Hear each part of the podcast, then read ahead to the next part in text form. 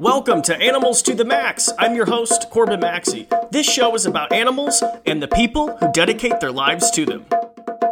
And welcome everybody to another exciting edition of Animals to the Max. I'm your host, Corbin Maxey. Thank you so much, as always, all around the world for taking the time to listen. You guys, we have one of my favorite guests ever on the podcast, and I know it's so funny because every interview I'm like, I'm so excited, you know, but I mean, truly, I am so excited about today's guest. He's one of my favorites. His name is Gerry van der Walt. He is an international tour and expedition leader, a travel and nature photographer, the co-founder of a wildlife photographic safari company called Wild Eye in South Africa, but they travel the world. If you are a fan of the show, you'll know that I actually had Gerry on my show early on. I think back in season one, he was in episode, I think like the late third. He was in there. Anyway, Gerry's one of my favorite guests just because this is a guy who speaks his mind. He's passionate about what he does. And, you know, during today's conversation, we just talk about what's going on right now. The elephant in the room, no pun intended, but the coronavirus. And, you know, he owns a company where, you know, his income is based on tourism and, you know, people coming to them and traveling around the world and going on these photographic safaris. And, well, the coronavirus has really put a halt to that. And he really just talks about, you know, staying positive about the plans. He also talks about the coronavirus and its effect on the safari tourism as a whole. And you guys, I promise this is not a doom and gloom interview. There's just some great insight. Um, his opinions, obviously there's a lot of positivity going on because you guys, there is light at the end of the tunnel. We just need to stay positive. There is a light at the end of the tunnel. We also talk about a variety of different things, including some of his favorite wildlife encounters. You know, we talk a lot about safaris in Africa, his encounters with predators, bringing guests to, you know, show them their dream safari experience. We talk about his favorite places to visit in the world. We also, you know, discuss some random things, including social media. And if you are a small business, how to grow your following. There's just a bunch of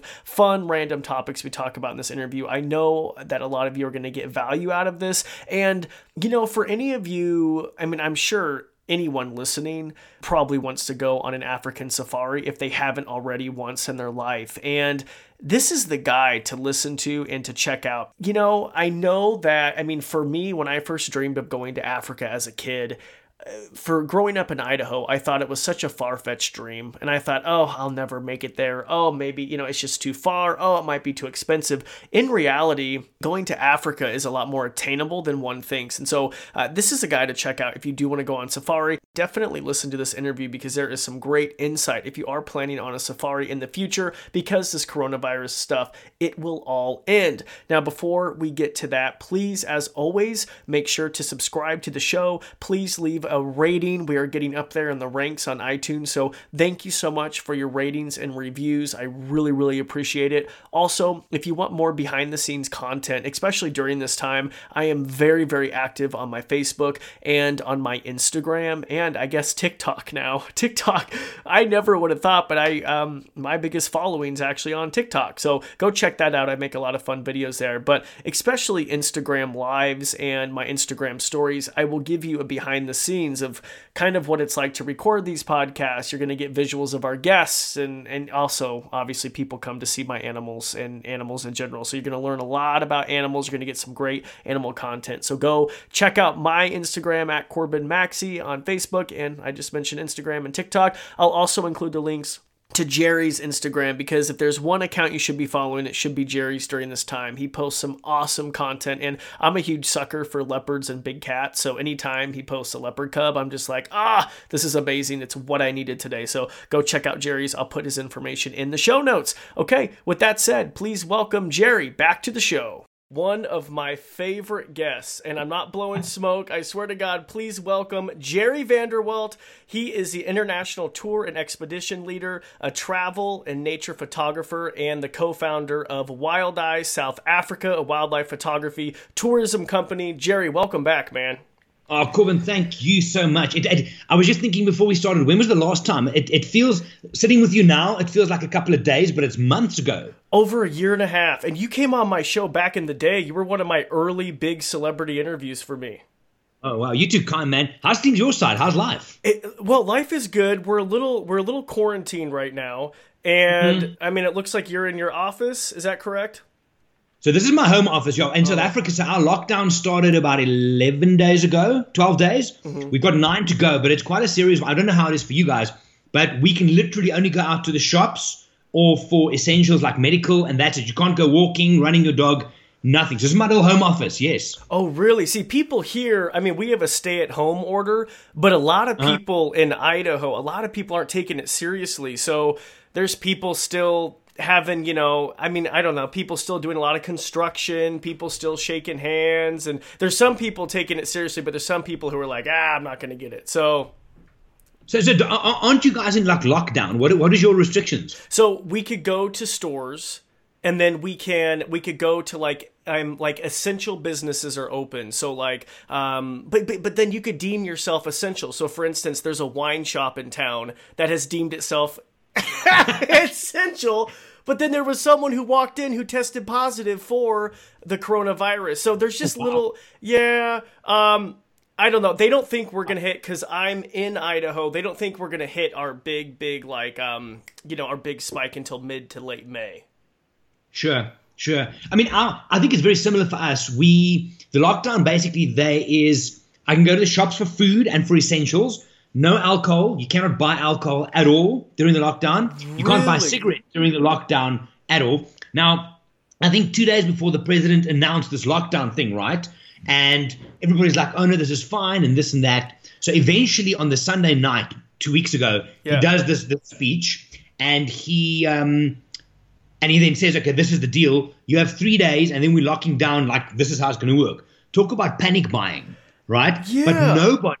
Nobody expected kind of the alcohol to run out that quickly oh. because I mean I'm not I'm not a big drinker by any means, but now I'm at home, so after this I have a glass of wine and then another one and then tomorrow. So suddenly people are starting to get a bit edgy now because you can't get more wine. Oh. It's a bizarre world you're living in, man. It is strange. It is a weird world, and alcohol numbers have spiked over eighty percent here in the States. So liquor stores are still open, and I don't know if oh, wow. you, yeah, I don't know if you knew this, but my wine and I, this is so funny. We also, it's not funny, but we also, because we live in wine country in Idaho, we own a wine tourism business where we, oh, wow. well, and it's mainly like my wife's animals. So I do animals and she does that. But uh, the yes. winer, the wineries here, because we have some of the best wine in the United States right here in Idaho along the Snake River. Swear to God. I it's did like, not know that. Oh, it's, oh, amazing. Because we have the same climate as Spain. So we, we produce a lot of Spanish varietals like Tempranillos. So we have excellent, oh, a- like a lot of dry reds.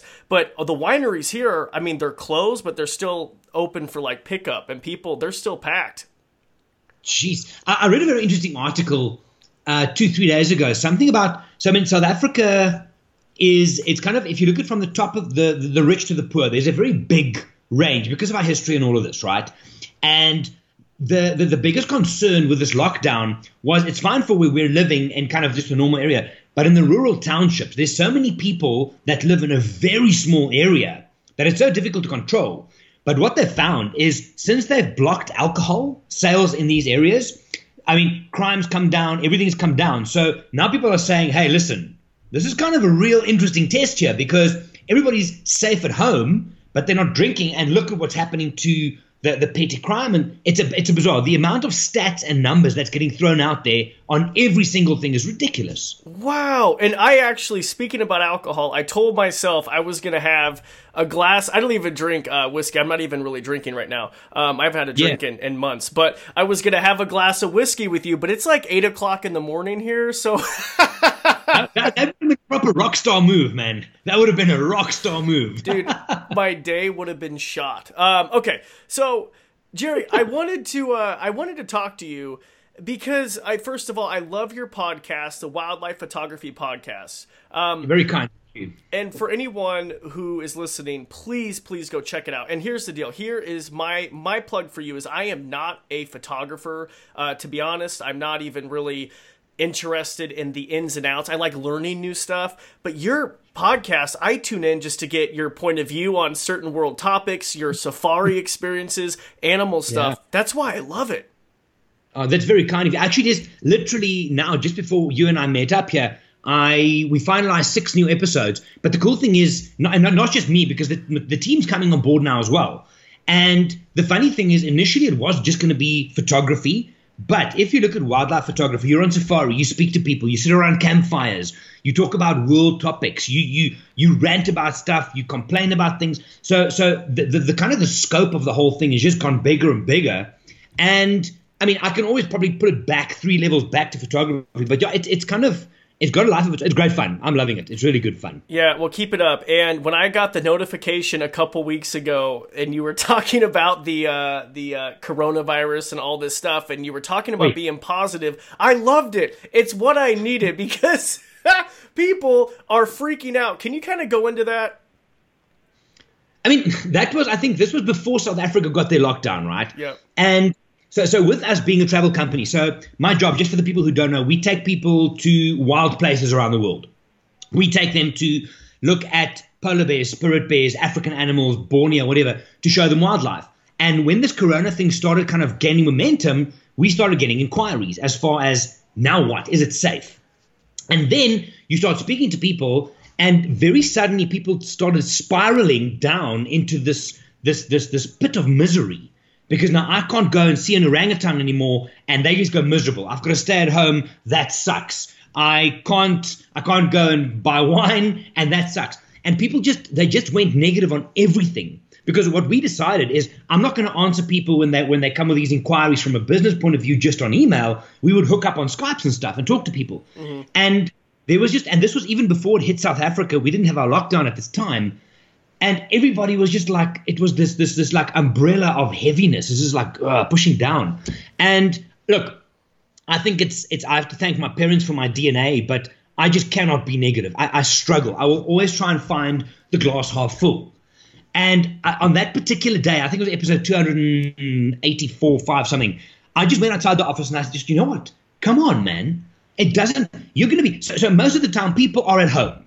Uh, so that, sorry, they're at work. Then, then they bitch and moan that they want to be at home. Now they're at home and they're complaining that they're bored. Good Lord.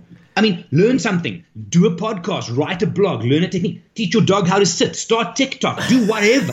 Just do something. Just do something. We have this opportunity. And I must be honest, I don't know what it's like for you. Since we've been in lockdown now, I've probably spoken to more friends on phones and on FaceTime than ever before.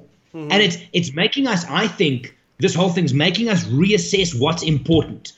And it's the people element of it. And I think when this blows over and we get to go back to the places that are special to us, I think it's going to mean so much more. I, but I, I, I can't go negative. I just can't, man. I do too. And I'm going to be honest, I find myself being more creative. I started a new late night Instagram and Facebook show every Friday. I, I've started really? to film more I G T Vs. I mean, and truly though, it's been a great time for creators or for anyone who has a dream. It's like, wow, this is an opportunity. And I was actually talking to, um, and, and my wife told me this, like, I think it was like a couple days ago, because I was just yeah. kind of like, I was like, man, I miss like traveling. I miss, you know, because we do a lot of these shows in New York. I miss the Today Show. Yes. We had some great stuff planned. And she's like, yeah. she's like, just, she's like, no, like, this is probably the only time in our lives that we're going to be told by the government to stay home. Let's enjoy. And let's just like, relax. Like, when are we else going to be, you know, told to stay home? And it was such a good point. I was like, you are so right. Like, why am I antsy? one hundred percent. And the thing is, you know what? So now you've got John down the road who is bitching and moaning because I can't go out and this and that. Dude, you're at home. It's yep. it's actually a nice thing. You can complain as much as you want. It's not going to change. So so so stop that. Just just just basically just stop it and do something. I mean, and I, I love what you said about the creativity side, because I, I was I, I do like a thing called the, it's a fun little thing called the Isolation Diaries, right? Mm-hmm. Which is basically just me sharing thoughts from the day. And sometimes you feel bad. You have a, a, a down day. But still, the positive is I can share it with someone. Mm-hmm. Or if it's a really good day, we talk about other stuff. But I've started some new things. Like, I mean, I mentioned TikTok. Suddenly I'm doing weird stuff on TikTok just because ah, it's fun. You're on TikTok now? Oh, I need to follow you. Oh, that's the place to be. That's the place to be. It, it is like right now. So, I mean, in my office, I'm working and I've got like ten Zooms a day with clients, and we, we chat and we kind of doing all this. We're looking at digital photography courses and Lightroom courses and all these things. But but the creativity, that the content my guys are creating now, whether it's podcast or written or video, is way above what they did when they were at the office, because they're suddenly all focused. And TikTok for me has been, it's like bubblegum for your mind, right? It's just, it's just like you go and you do the most random stuff. But during that ten minutes, I actually, I have to confess, I did one which took me like an hour and a half. Yes. For me to get this damn dance right. Yes. But I did it. but but it was it was a Sunday afternoon. I was at home. I had nothing else. But it stimulated the creative side. And I'm thinking, cool, okay, that transition that I did there, not dance transition, the, the video transition, could be used elsewhere. I, I just find that, that spillover of creativity, I find an amazing thing right now. I think so. And our TikTok, for me, I mean, for so long, I mean, this is just a side note, I was focusing, and this is for actually people listening who have businesses who want to grow their brand on social media. Sure. For so long, I, I mean, I, I still focus so much on Instagram, on Facebook. I was, to be fully honest, I was late to the game with Instagram. So the I came in right when the algorithms just, and they really suck. I mean, they they suck. So I got on TikTok a few months ago, and our numbers are great. I have my snapping turtle biting a carrot, and it's been seen by over ten point eight million people. And I'm just is, like, I saw that. It's insane. And my following is like huge. And I'm just like, what? And so yeah. I think that's the place, that's where everyone needs to be. I think if you have a business mm. or don't you think? one hundred percent. I mean, I just think, I mean, from a, from a business and marketing point of view, you have to be where the attention is. Yeah. And I mean, even on some of our, so in the mornings, look, in the mornings when I do training here, I listen to the news because I, I need to know what's happening in the world. But after like eight o'clock, it's like, okay, enough now. I, I'm I'm all corona'd out for now. I'll listen to the news again later. And then you got all these different channels and stuff. And even on the news, the guys are mentioning how the numbers on TikTok and Instagram stories are through the roof. Instagram lives. I've never gone onto Instagram, right? And you get your stories at the top and you just swipe like two or three times and just live, live, live, live, live, live. It's mad how suddenly these platforms that we've had all the time now suddenly become relevant. And now it's just, everybody's like, oh my God, I got to do it. I just hope that people who get on there now stay on there. Yeah. That, that's a big deal. But I think, I mean, I'm the TikTok thing I'm loving, the Instagram lives I'm loving. It is, and it's there. People, they've got the time now to do it. Whether it's a personal brand or a business brand, you have to do it. So I have a question for you, and this is not really animal related. Well, I guess you, you post animal content, but you have a massive sure. following on social media. You have, I mean, thousands and thousands and thousands mm. of followers. You're verified on Instagram, Twitter, sure. Facebook, uh, TikTok. How do you find, if you if you are a small business or you're someone like me who's trying to manage this, I'm finding it, Gerry, for me now, because my numbers are increasing, I find I'm a little sure. overwhelmed, and I have to, like yesterday, I had to stop. At like seven p.m., I said, I can't look, and I haven't looked at my phone today because I was like, I can't respond to every comment. What is your advice? Because you have thousands of more followers than me. Sure. Yo, that's a tough question. I must be honest. I'm, I'm, I find creating content easy because of who I am. I'm yeah. just, again, it's D N A. So I can literally walk downstairs, quickly do a post on Instagram stories and put it out. Yeah. Um, I think the biggest, the, the, the two things is, number one, people overthink their content too much. They they want it to be too perfect, and they take. That's why it takes them an hour and a half to make an Instagram story. If it's if it if it tells your message and is real, just put it out and move on. Just just get it there. Don't decide whether it's good enough. Let the audience decide for you. Just get it out. And I mean, the the, the tough thing is when you get the numbers is to answer every single comment. I try, but oh. it, it's rough. Now with this lockdown thing. Every morning, I wake up early. I'm up like at four, four thirty. Can't help it. It's just how it works. Wow. I would get a coffee. I would get, go sit outside, and then I answer messages and comments and this. In the day, you let it run and then kind of just make a time for it. But I, I, I really think people overthink the content that they have to make. And anybody, your game, I mean, your your social media, your Instagram is golden, man. It is. Oh, you really, like it? It is really? really? It's real. Really good. I mean, the way you build in the stories of the animals, and it, it really is amazing. But, I mean, you could probably scale it up more. Yeah. I mean, you, you should have someone following you around, like a D-Rock for Gary Vee, that kind of thing. I, it would be golden.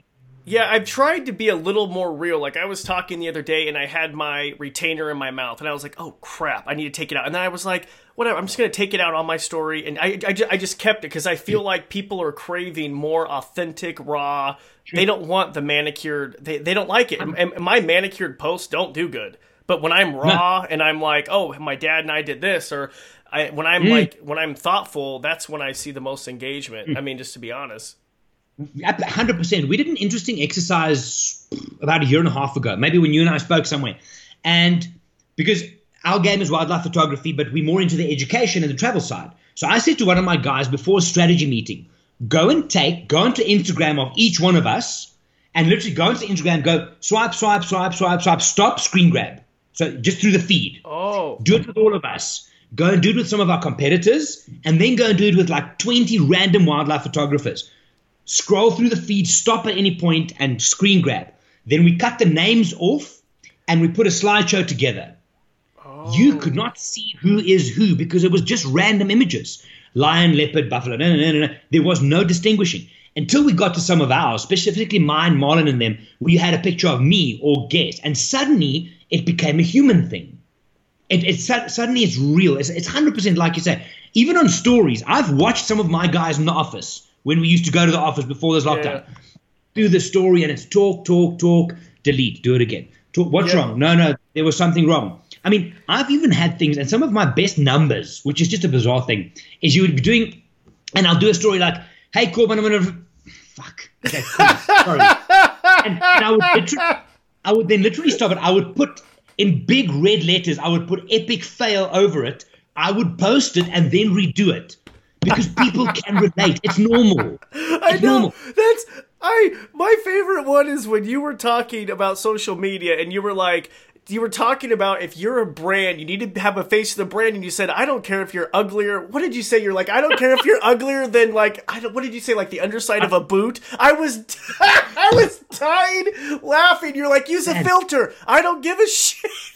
No, exactly. Just be human. Be human. I totally that, agree. It's such a thing. It's such a, people, they, they, they overthink it so much. And and the problem is, and then you get these these people who they, they'll do the story, yeah. right? And they'll put every conceivable filter and thing on there, and then there's hashtag no filter. Oh, come on, Sophie, really? No. And I love what you say, that, that we have to be real. We have to be human. And especially now, I think that this coronavirus has pulled us apart. We're all in our own little homes. Mm. Seeing someone that's real. I did this isolation diary. It's just a fun little Instagram live I do every day where I just talk about I woke up in this morning, I felt bad, I went training, I did this. And about four or five days ago, I really, I had a bad day. It was just, mm. there was this anxiety about everything. And I went onto Instagram live and I said to my wife, you know what, mm, should I? I'm just going to do it. And I went full on hardcore raw. I said, you know what, guys, I'm really, really feeling bad today. I'm, I'm not feeling this. I'm anxious. I'm nervous. The amount of engagement at the back of that, and not, not, not, oh, well, sorry, sorry, is like, you know what, I feel the same. That's cool. What did you do? It's real. It's human. We are still human. Social media should still be social. Yeah, I really like that. I, I, I love that. And I... I, yeah, I love all this time we have on the lives, and I feel like when you're able to connect, you know, with with the late night show, my wife and I do, we do it, we film it at our house, and we do this Animal Nights Live, and it's just me behind this New York backdrop with a couple of my animals, yeah. and but I love it, though, because sure. we're having so many people tune in, and you're connecting, and it's like, it's awesome to still feel that connection, so when I'm having a down day, I totally feel that. I totally feel mm. that. Yeah, and, and people, I think, What what people do is they don't want to share the bad days because they think, and, and the, the not the, not the only culprits, but like fitness influencers, mm. right? Everything's always perfect. The I don't follow. Perfect. I don't follow any fitness influencers. don't don't do it. They make you feel bad about yourself, man. Really? Because it's just everything's like this perfect world where suddenly when it's real and just normal, people can relate. It's it's a beautiful thing. Well, beautiful I, thing. Your Instagram is one of my favorites to follow because I'll, I just, no, and I'm not blowing smoke because no, you'll just, I appreciate it. Really you kind. Have this knack of when you're kind of having a down day or you're feeling anxious, you have this knack of posting like a leopard cub or a lion cub or something that's going to be like, oh man, you did it again. You're on to me. You know that, it works. That's money, man. Oh my gosh. That's just, yeah. I mean, your, your encounters are just phenomenal. How can someone follow you who's listening right now? And, and I'll include the links in the show notes, but what is your handle? I mean, the easiest thing is, is Gerry van der Walt, G E R R Y V A N D E R W A L T. That's on all the platforms. Okay. Um, and then, or, or then the company's Wild Eye, just a Wild Eye S A. Um, same kind of thing. It's, but yeah, it's, it's, I think at this stage, and I think what's important now for us as well, and I think you're in this position as well with what you do with your animals, is people are saying to us literally, one hundred comments a day saying, thanks for the positive content. And sometimes it's literally just a beautiful sunset in the Maasai Mara with an elephant in it. Mm. Because we are now, even though we're in this little house, we're dreaming out there. So, I mean, you as well, you've got beautiful feel-good content. And I think that's what people need to see right now. Yeah, that's okay. So let's let's talk about the coronavirus and the safari industry, because that's, I mean, yeah, let's just talk about that. And I know I actually did not listen to your latest podcast because I, I didn't want to, I, I just wanted to hear it from you first. Um, but, okay. I, but I know you just did one. Um, I did not listen to that one yet. But what are your thoughts? Because it's, I mean, it's really affecting the tourism industry, Africa as a whole. Dramatically so. Um So as it stands, up until right now, I mean, we did some emails earlier on. We haven't we haven't lost a single booking. Oh, the one thing that we've gone back to our clients with is, like, we'll put it this way: I was gonna, I would be in the United States right now if it wasn't for Corona. Then in Turkey, then in Svalbard, then in Uganda, and wow. I'm not going anywhere anymore. Right? Everything's basically being cancelled because the, the spin-off effect is so big on this thing. That even if South Africa lifts our travel ban, the U S might not, or they might be lifting everywhere, but there's quarantines and stuff involved. So people might be a bit edgy to travel for quite some time.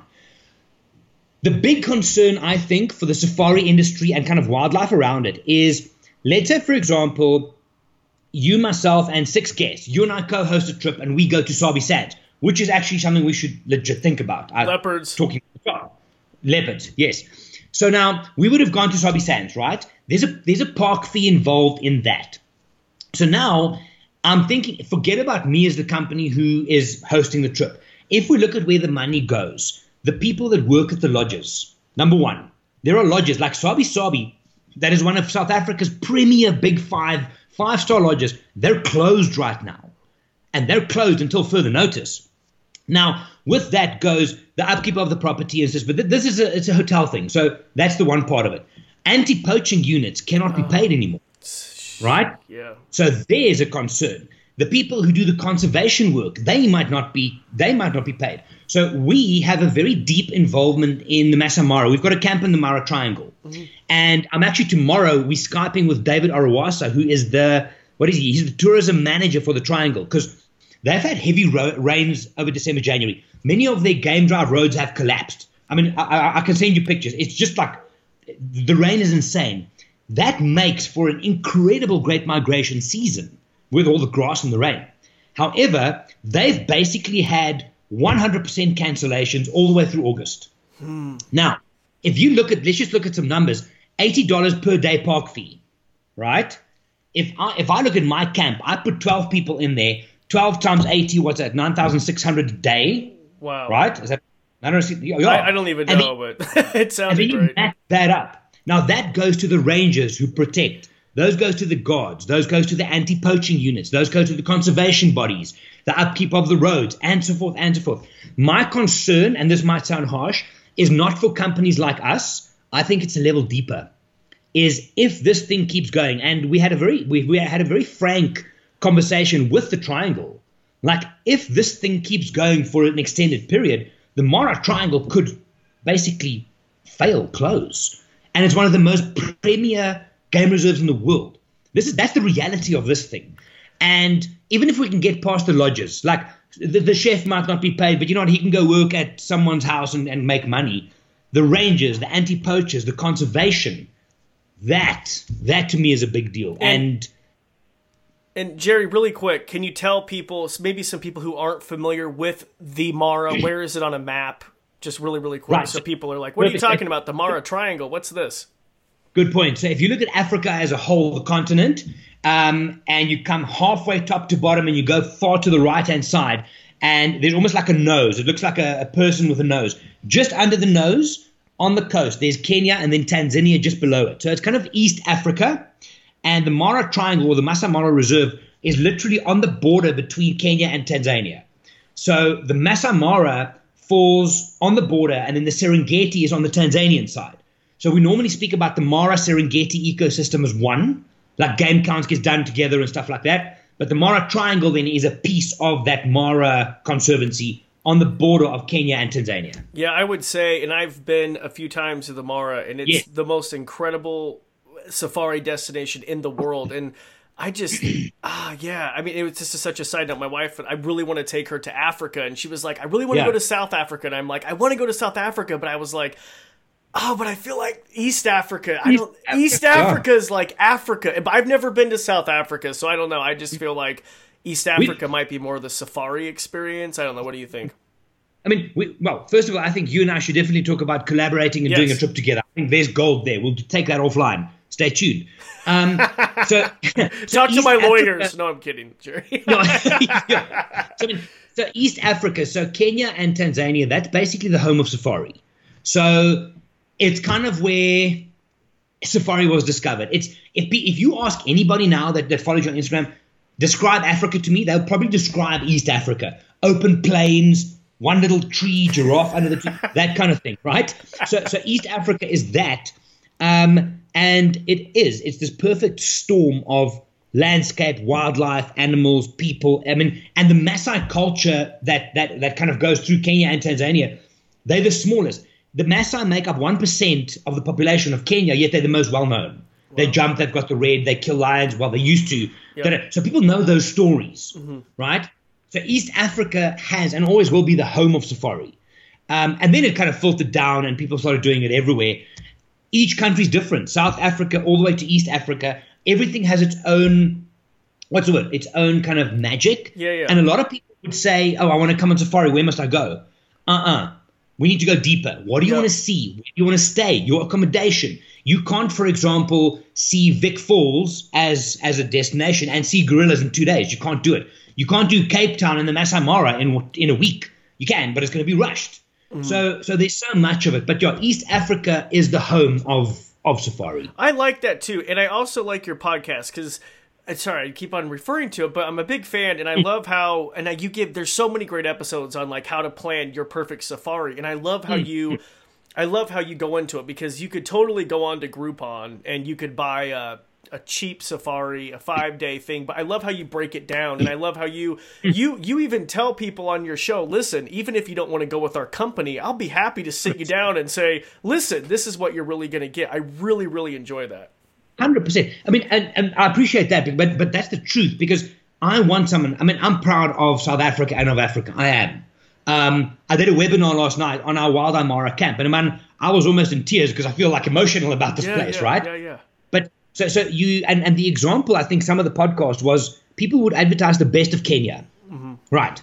Best of Kenya safari for a thousand five hundred dollars. Wow! And people are like, "That is a steal. I've got to go." But wait, let's just check it out. You land in Nairobi at six o'clock in the morning. You then drive for seven hours to Amboseli, Ooh. right? You get to Amboseli just after lunch. You have lunch. You do an afternoon game drive. You sleep at the lodge. The next day, you drive another seven hours to Lake Nakuru, oh. where you get there just after lunch. You do an afternoon game drive. You sleep at the lodge. Next day, seven hours to Maasai Mara. You get there after lunch. You have. Are you driving? You for, Are you yeah, driving there? Yes. Oh, I mean, it's absolutely. a rough. It's a rough drive, by the way. From from you, you Nairobi to the Mara is a rough, yeah. bumpy. But then, ride. and then after the Mara, they drive back. They fly out. So for three days, you've done the best of Kenya. Oh, but. And people need to go deeper. You need to look at the details. The devil, unfortunately, in this case, is in the details. Yeah. one hundred percent is. Yeah, and I like how you said it because a lot of people listening want to go on safari one day. And it's, mm. you know, I think if you only go on safari, and I think you mentioned this too, once in your life, do it right. You know, do it yeah. right. Spend a little extra money, hire a company yeah. like yourself or a guide like yourself. Mm. Just just, sure. just the little details of having nicer accommodations or clean mm. accommodations or transportation. I don't know. A, a well, oh, this is a good one. A well, um, a, a knowledgeable guide. I mean, you know what oh, I mean? Goodness. You could get a- You know what the interesting thing is on that, on the guide, is in the past, I mean, I come from a lodge background. So we used to, I used to be the guide that drive people around. Yeah. Did that for fifteen years, lodge management and stuff. And we had this discussion with some of the lodge managers. They would pay hundreds of thousands of rands uh-huh. to go and travel internationally and to market everything. Said to them, listen, understand one thing. Your guests are spending between six and ten hours per day with your guide. That's the that's where the gold is. It means everything. And people often think that if they're going to come to an operator like us, we're going to try and upsell them to most expensive accommodation. Not always. Mm-hmm. Because I would rather, let's say, for example, you and your wife come and it's, it's I don't know, let's pick a number. It's ten thousand dollars budget. Mm-hmm. I can very easily put you in a top safari lodge for four nights, right? And then they're going to massage your feet when you arrive, and there's iPod docking stations and whatever. I would rather say to you, listen, let's go more rustic. Let's put you in a super comfortable tented camp where you can hear Africa, you can stay out, you can go off-road, you can do all this, because experience matters. You don't need to go for a five-star lodge. You need to go for a five-star experience. Yeah, that's where the way- I don't. I don't want that top-notch lodge. I, I've I've only stayed in tented. I've stayed in like one nice camp outside the Mara. I won't say it like here. I mean, it, it, it was nice. Don't get me yeah. wrong. But I sure. I enjoyed my experience. We stayed in this little camp in the middle of the Mara in just a bunch of trees where it was like, oh, uh, where are we? But intense. And it was like, and they would give you like a hot bucket shower, and, and like your alarm was this Maasai. Yeah, the, the, the, the alarm, your alarm was this Maasai guy. And he would at five a.m. would be like, Mister Corbin, it's time to get up. And, then, and I was like, ah, this is amazing. This is what yeah. I want. I loved it. one hundred percent yeah. I'd take that over a nice place. Mm-hmm. I've, I've had people, I mean, the, you mentioned the bucket showers, and I, I said this in a webinar last night. So we've got the same thing. So it's it's basically this bucket. The guys put the hot water in. Yeah. You can open and close, and you shower in, under the sky. Oh. And um, I had this Canadian client last year. What was his name? Oh, I should know his name. I'll think of it now. And he was also, when he got there, he looked at the shower, and he's like, mm, you know what, I'm not so sure about this thing. I'm not so sure. Anyway, by the end of it, he messaged me from home. He said he's going to build himself a shower like that. He's going to, but he wants that at home, open air with the bucket. It is a beautiful thing, and those are the things that people remember. It's those those right. little moments, like you said, the Maasai guy saying, "Hey, Mister Corbin, wake up." Mister Corbin, those are the yeah. cool things, man. Exactly, and going down a path and following him and watching out for hippos, and you could hear the hyenas. I mean, it is that is the those are the experiences I totally take home, one hundred percent. I think the problem with some of that, not the problem. Don't get me wrong. I mean, I'm I'm I can luxury it up. I can go into the fancy lodges, and it's all great and things. But there's a big part of when you're at those lodges and you close the door and you have an aircon on, you could be in the middle of Manhattan. It's the same. Yeah. The sound is the same. You want to hear lions roaring in the distance. You want to hear the night sounds. You want to feel the breeze coming through the tent.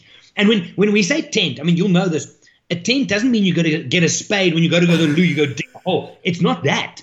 It's still wooden beds, comfortable, all the amenities, but it's a tent where there's mesh. And you can feel Africa. That's the real deal. It, it's nice. And I was trying to tell my wife this too. She's like, I need to stay in some... I said, no, you don't understand. The tents are actually nice. I mean, like, mm-hmm. the, some of them could be nice in these rustic camps. It's not... Yeah. And you could hear... Oh, I just... I absolutely loved it. I, I think it's all about the experience. My, mm, my, it always has to be. My thing is, though, I and I think you mentioned this too in one of your podcasts, that you've had guests who were like...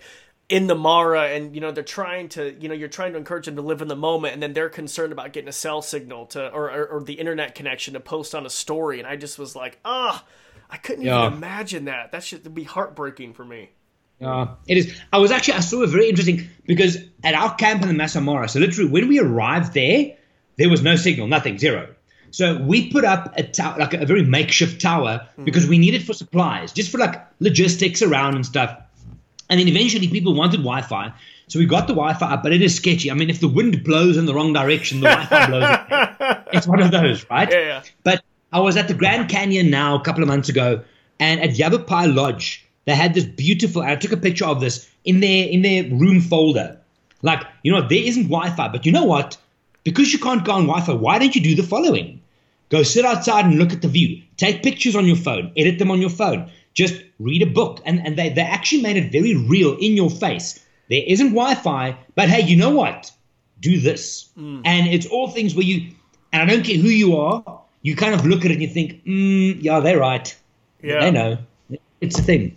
one hundred percent. I'm so happy when I went to Africa. I was off the grid for two weeks. I had my handy cam. I, it was way before like the Wi-Fi thing. I mean, I, I definitely need to go back, and we're going to talk off air. But yeah, that oh, was, we are. Yeah, yeah, that's amazing. So let's talk about some of your wildlife experiences and encounters. Is there? Well, this is a question for you. Is there one animal when you are in the Mara that yes. you are like, okay, this is golden. This is my favorite animal to show guests, where you know it's like, oh, thank God, we've been driving for hours, and finally we have blank. Is there a favorite? the for the for the Mara specifically. Um, the Mara often, because we go during migration season, is you want those river crossings. Oh, yeah. So that's a big deal. It, let, let's ice that for now. I think it, it would probably be leopard or cheetah in the Mara, because the cheetah is kind of like an, it's almost like an unofficial ambassador for East Africa. It's the open plains, the cheetah running, sitting on the mound. Cheetah's always a big deal. And leopards, purely because leopards are, are, are by nature super, super secretive. And to see them in an open environment like the Mara is just spectacular. So between those two, I think lions, and this might sound blasé, it's not. We have a pride of lions very close to the area where our camp is. I can pretty much guarantee you lions in the Mara. That, that's just, the ecosystem is just that. It's open. They live along the rivers because the, the prey come there and stuff. But between leopard and cheetah, that would probably be be the two. I remember being with my buddies who live in Kenya, who took me around, mm-hmm. and we saw lions. They weren't even excited. Lions were just like, ah, no, because they were just, you know, sleeping and stuff like that. And I was like, oh my yeah. God, it's it's the ridge yeah. pride. And they're just, yeah, they're just like, yeah. Uh, yeah, I think leopards, I still haven't obviously seen a leopard. That would just be ideal for me, I think. That oh. I think would be incredible. But I want it to be, I told you, I think during our last interview, I almost saw a leopard, but it was with yes. a bunch of tourist vehicles. And then one of the tour operators, not us, was trying to flush it out of a bush. With, Ooh, with a vehicle, and it some it felt so wrong. We actually left, and so we never saw the leopard. It just it was not an experience that I would have wanted to have with my first encounter. What what reserve was that in? Was it the Kruger Kruger National Park? No, it was the, it was in the uh, Maasai Mara. Wow. Yeah. yeah. It's the, the the the challenge often in the so the national reserve. So in South Africa or Southern Africa, you get the private reserves, uh-huh. and there is, you can only go with a guided vehicle. You stay at a lodge, you go with your guided drive. You can't drive yourself. Uh-huh. There's always the concern and the challenge in the, the national reserves, like South Luangwa, like uh, Maasai Mara, Kruger, where people can drive themselves. Because you always get this one guy yep. that's like, oh, I read the book on mammals, and I, I'm going to be your guide. Yep. And I'm gonna, and they just think they know everything, and they can mess it up. I mean, there's some horror stories. Horror stories on that. And that's an unfortunate thing, but I mean, it's a reality of some of these national parks. Yep, yep. Is there one animal that you are still waiting to see in the Mara? Like, have you seen a honey badger yet or a pangolin? No. No. So, I have, and wild dogs. Oh, so you, oh, wild dogs. Are they still in the Mara? Okay, theoretically, no. So okay. What happens is a couple of years ago, right? Um, about, I'm thinking four, maybe five years ago, I'm at camp. And a couple of the guests that are there with me are shareholders from one of the lodges I used to manage way back in Madikwe. Uh-huh. Now, Madikwe is very well known for its wild dogs. If you want to see wild dogs, go to Madikwe. It's like a, a stronghold for them. Anyway, so Andrew Frodsham, this client of mine, they go out on game drive on this. Now, up until this point, on paper, in the Mara Triangle, so just for the people again, the Mara Triangle is made up of the Kenya-Tanzania border, an escarpment called the Olololo Escarpment, and the river. That uh-huh. makes the triangle, right? Up until this point, and we actually spoke about it a couple of weeks before then, wild dogs were not seen in that area since nineteen ninety or something. Wow. No, like nothing. They just, which is weird. It's a great environment, but just not too high predator density from a lion point of view, right? Anyway, so um, I'm in another vehicle. We come back in the morning, like eleven o'clock, eleven thirty. Hey, how's it going? Cool. How was your drive? I asked these guys from Madikwe. Yeah, no, it's all right. I see, see anything interesting? They say, oh, nothing major. I mean, we saw some lions, some wild dogs. I'm like... What? Did, did did you just say wild dog? He says, yeah, we saw two wild dogs close to the border. And but they're like nonchalant about it because they used to wild dogs. And I'm saying, Andrew, no, wait, wait. Are, are you sure they were actually wild dogs? Because a lot of people confuse hyena and wild dog. Are you sure? Yes, it was wild dog. No. So I go to my guy, um, who was it? I think Jimmy was driving them. And he's like, yeah, no, they saw two wild dogs close to the Tanzanian border. Oh, my God. So this is about four or five years ago. These two dogs, and we don't know if it's part of a bigger pack, but they've been kind of coming in and out on the border. We don't know where, what. I haven't seen them yet. I've also not been on the vehicles that saw the pangolin. I think two or three years ago, they saw some pangolins in the Mara. Wow. Badgers, I can't remember any of our guests in the last eight years seeing badger in the Mara. But they're there, so, though, right? They're there. Yeah, yeah, yeah. The, the guides see them, that you see them. And in the evening sometimes, I think the thing with the Mara is... The the predator hierarchy there is huge. I mean, the, the level of predators lions, cheetahs, hyenas, is, I mean, for anybody, and this is sometimes a, a, a weird topic, but for people who want to see predators attacking prey, you yeah. cannot go wrong with the Mara because of the density of animals, especially in migration time. Look, we can talk about how difficult and all that, but that's where you would go for it. But that's, I mean, so I think things like badgers and wild dogs, they just get outcompeted at the top level from a predator point of view. Have you encountered a lot of predator-on-predator interaction? Like, have you seen lions kill cheetah or leopard in your uh, guiding experience? In, in Pacific, or just a, a, any, I mean, anywhere really. Have you um, seen that? Because that would be difficult. I, it very. I, I have seen it. Um, it doesn't happen often, though. I mean, in the Mara, the common one is lion and hyena.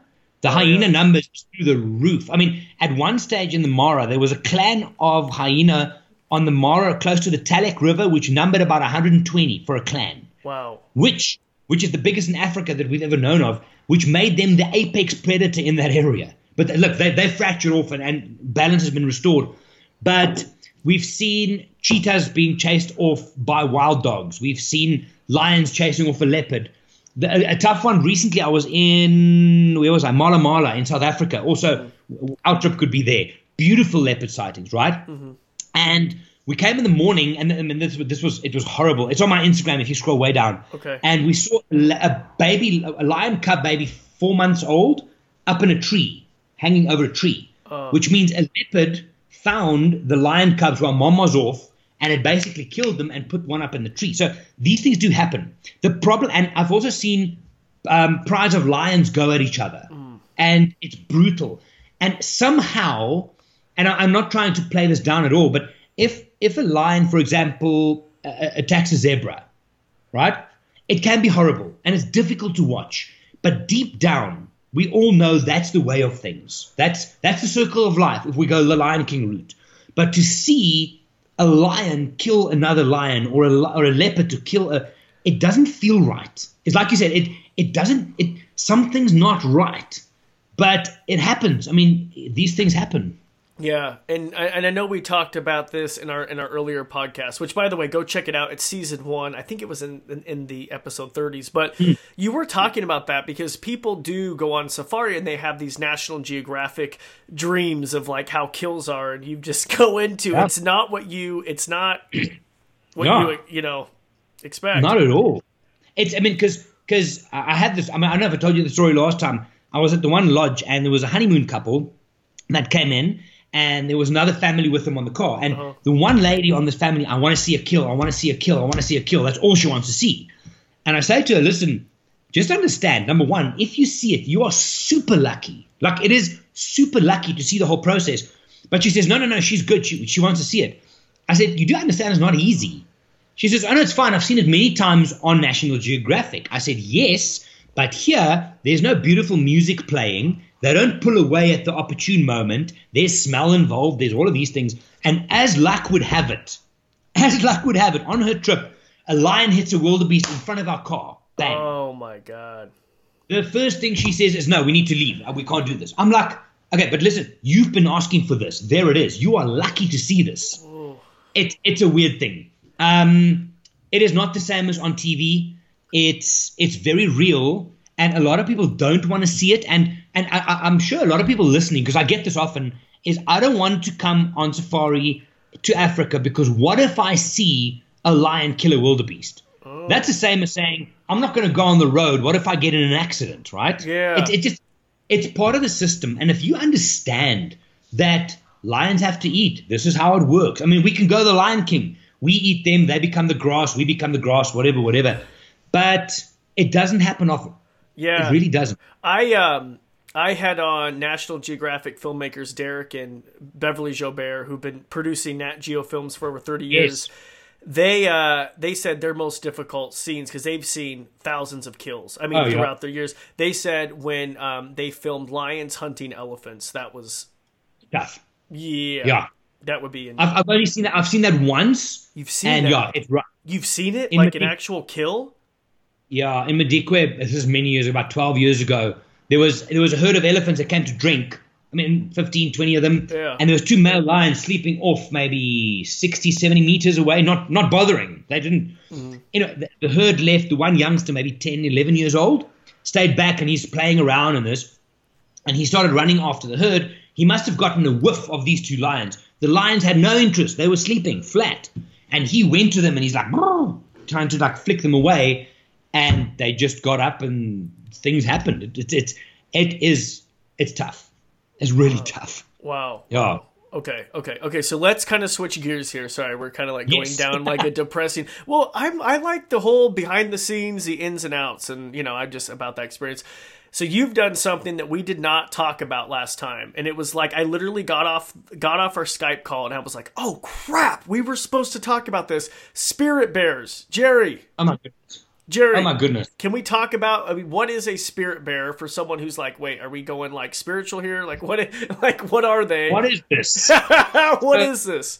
But but this is the thing. I mean, to to to kind of just create the story. There's only about four hundred, maybe at max, four hundred of them in the world, right? Wow. So a spirit bear is a black bear, a normal, normal black bear with a double recessive gene. So it's not an albino. It's a black bear that comes out white.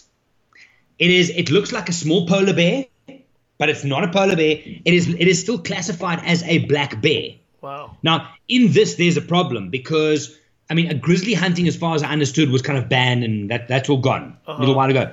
Black bears, however, have not been. And a spirit bear is theoretically a black bear. Oh. So, so there's a whole thing going on are there, right? Are people killing them? Not, not much, because they are so limited in their distribution. So if you look at the British Columbian coast, there's there's a, a small small island called Gribbell Island, uh-huh. G R I B B E L L. And this is kind of where the gene is. And they've they've crossed the channels to some of the other islands around there, but that is where they live. So the, the First Nations, who's the local people there, they protect the area, and they're your guides, and they take you out there. Um, it looks like a little black bear, same kind of size, but it's pure white. And it's it's it must go down as one of my most amazing wildlife encounters ever, seeing the first one. Because you would go down these creeks, so you're into these creeks, right? There's a little creek going up. You've got salmon swimming up the river. Wow. And then in normal season, these, these bears would be eating berries and such. But when the salmon spawn, they swim up the river. And these things then walk up along the river, and they come and they walk in the middle of the creek. They walk down hunting. Now, if you think about it, just animal behavior, a black bear standing in the water for a fish from underneath, they can see them mm-hmm. because it's this big shadow. Yeah, yeah. Now you've got a white bear on top, which camouflages from a fish point of view way better. So these things are super successful hunters. We had, I actually had it on my computer early on. We had this one guy, they call him Boss. He's quite a big little black bear, right? But he came past us four or five times, not further than four meters. Wow. You're sitting on the side of this river, and they don't, they ignore you flat, and they just hunt. It is absolutely ridiculous. And knowing that there's only between like three and four hundred of them in the world, you're in this beautiful creek. It's like low, the bubbling water. It's amazing. In, it, it, it is stupid amazing. And mind you, some of the most beautiful country in the world, right? Like British Columbia mm. area. Like it's just gorgeous. Blew my mind. I mean, for me, I mean, from Africa, the the, the top spot in the world for me always has been um, Svalbard. Yeah, that, that's just a personal favorite.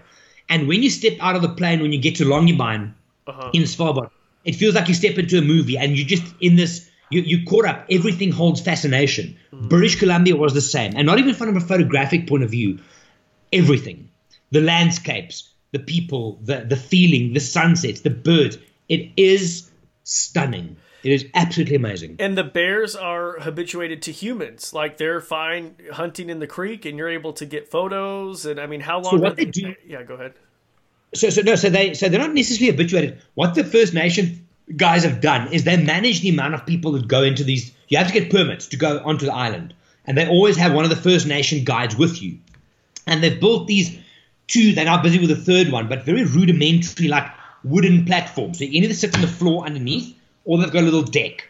Uh, look, I've sat on that platform for an entire day, and I saw nothing. It just it, that's part of the deal.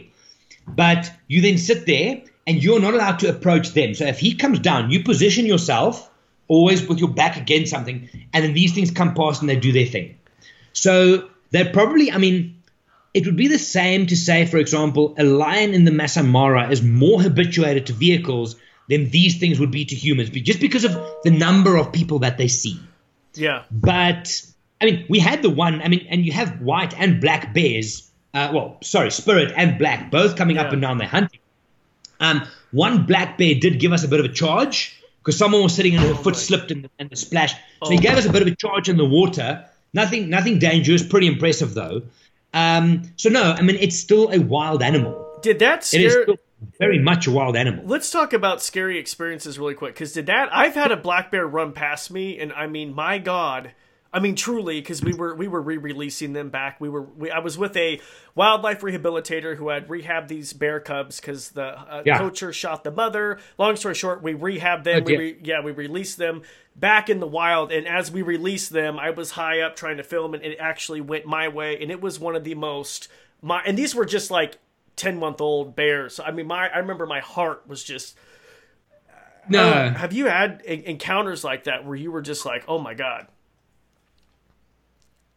Are we, are we talking bears or Africa, anything? Anything, anything where you were just like, holy crap, where you had to keep your cool? Um, yes.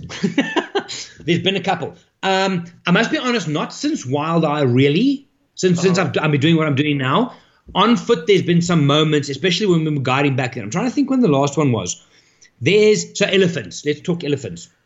We had an incident now, last Maasai Mara trip, which was September. September for me when I was lost in the Mara, and we were coming down from a breakfast stop and my four vehicles were kind of parked back to back, and there's this, but I'm talking a proper big big bull. He, the thing's a, he's Mister Elephant, right? And I've seen elephants charge vehicles and I've seen what they can do. These things are powerful, and this big guy came up to the vehicle, I mean literally almost as far as you and I from each other now, screen wise, right? Oh, he's next to the vehicle, and now I've got to make sure, so, so my guides are well trained. They know when to turn the car on and off. Yeah. The biggest mistake you can make in that situation, and a lot of people self-drive do this, turn the car on and rev the engine to try and scare oh, him. Oh, okay. Now, think from an elephant's point of view that he doesn't understand. The only thing that that engine sounds like is an aggressive sound. Yeah. Then they react. You just stay calm. What we often is you talk to them, hey, big guy, just so they know you're there and this and that. But he was so close to the vehicle, and he was just moving past us. Wait, wait, we're, and I'm, I'm, I'm like in, hold on, I'm envisioning that scene from Jurassic Park where they're just like in the vehicle and the T-Rex is like right there. I mean, are your guests like still, or are they like, are people freaking so, out? This is the thing, is when we when I see this happening, and my guys are all the same, you see this elephant's going to come past, and you wouldn't allow him to come that close if he showed any stress signals. Elephants give you more body language than humans. They've got a lot of signals, right? So you prep the guest in advance. Listen, take pictures, but don't talk. Don't drop anything. Sit still, no sudden movements. And luckily on this occasion, this thing just kind of made his way. But it is like the T-Rex scene. It is that. Um, we've had some walks in the past when I was still doing trails, where you take big five walks and stuff, where you bump into elephants, you bump into lions, things like that do happen. But, I mean, the biggest thing is that you have to respect that it's their space. That, that for me is a big deal. And if you're going to put yourself in there, two things always. You as, well, you and me in the vehicle, we need two escape routes, forward and back, and the animal needs escape routes. If any of those are compromised, then you could have a situation. Because if it, and, the, and the problem that a lot of people do is the elephant will be walking along and they just ride right up to him to try and get a view. He feels he's being attacked. Yeah. Right? So look at animal behavior. If he's walking there, look, is there a water hole? Drive around, wait there. If the animal approaches you on their terms, you get beautiful experiences and amazing photographs. But I'm, I'm trying to think. I mean, from the guiding career, when I went walking with some of my friends in the past where we went to track lions, where we had some of them stop, my God, I don't know, five, seven meters from us, and they rev you, and it's like the tail going like a helicopter. So those things happen, but that was not with guests. That was us tracking lions to try and find them. Um, there's always interesting situations, but we haven't lost any guests at Wild Eye yet. I'm joking. I'm totally joking. Totally joking. Totally joking. No. Could you it's, imagine? Um, yeah, man, it's only those three last year, but no, I know, right? No. Rest but in it's, peace. It's, and for a lot of people, and Lauren McIntyre, if she ever listens to this, she was with me in the vehicle on this particular day, and that is almost a highlight of the trip. Forget the pictures, forget everything else. That moment when you are three meters, two meters away from the biggest mammal on land, and he kind of stops and looks at you and you think, oh my God, this is real. And he just moves along. That's gold. That's what it's about. That's oh, what it's about. Man. Okay, Gerry, this is going to be kind of uh, kind of a tricky game, but I'm going to have to ask you, what if? Or not what if, but what would be a worse situation for you? You're walking along and you come across yes. a hippo or a lone buffalo. What would be worse? Jeez. I would probably choose the hippo. Really? And what yeah. would you do? You and I are you're walking along and you come across a hippo. What would you do? So a hippo behavior was they would normally, unless, look, we've had hippos in camp and stuff, but a hippo would normally, if he feels threatened, he will try and get back to water. Okay. So the first thing you would need to do is make sure you are not between him and water, because oh, then you got smart. a bad day coming. So don't be, yeah, that's really smart. Okay. Yeah. So, so don't be there. So the first thing is, if you find hippo, just aware. I mean, if he's there and the river's behind me, uh, move sideways or get out the way. Don't um, run. Don't hippos, run, right? Like, or do you no, run? No, just, no, don't run. Move sideways. You can make noise. Clap your hands. Hippos tend to not like that. Buffalo bulls, though, I mean, those are, they look at you like you owe them money, and it goes backwards from there. Right? It just, it's bad. So, yeah, I would choose a hippo probably. And the first thing would be awareness, is where is the water from where I'm at?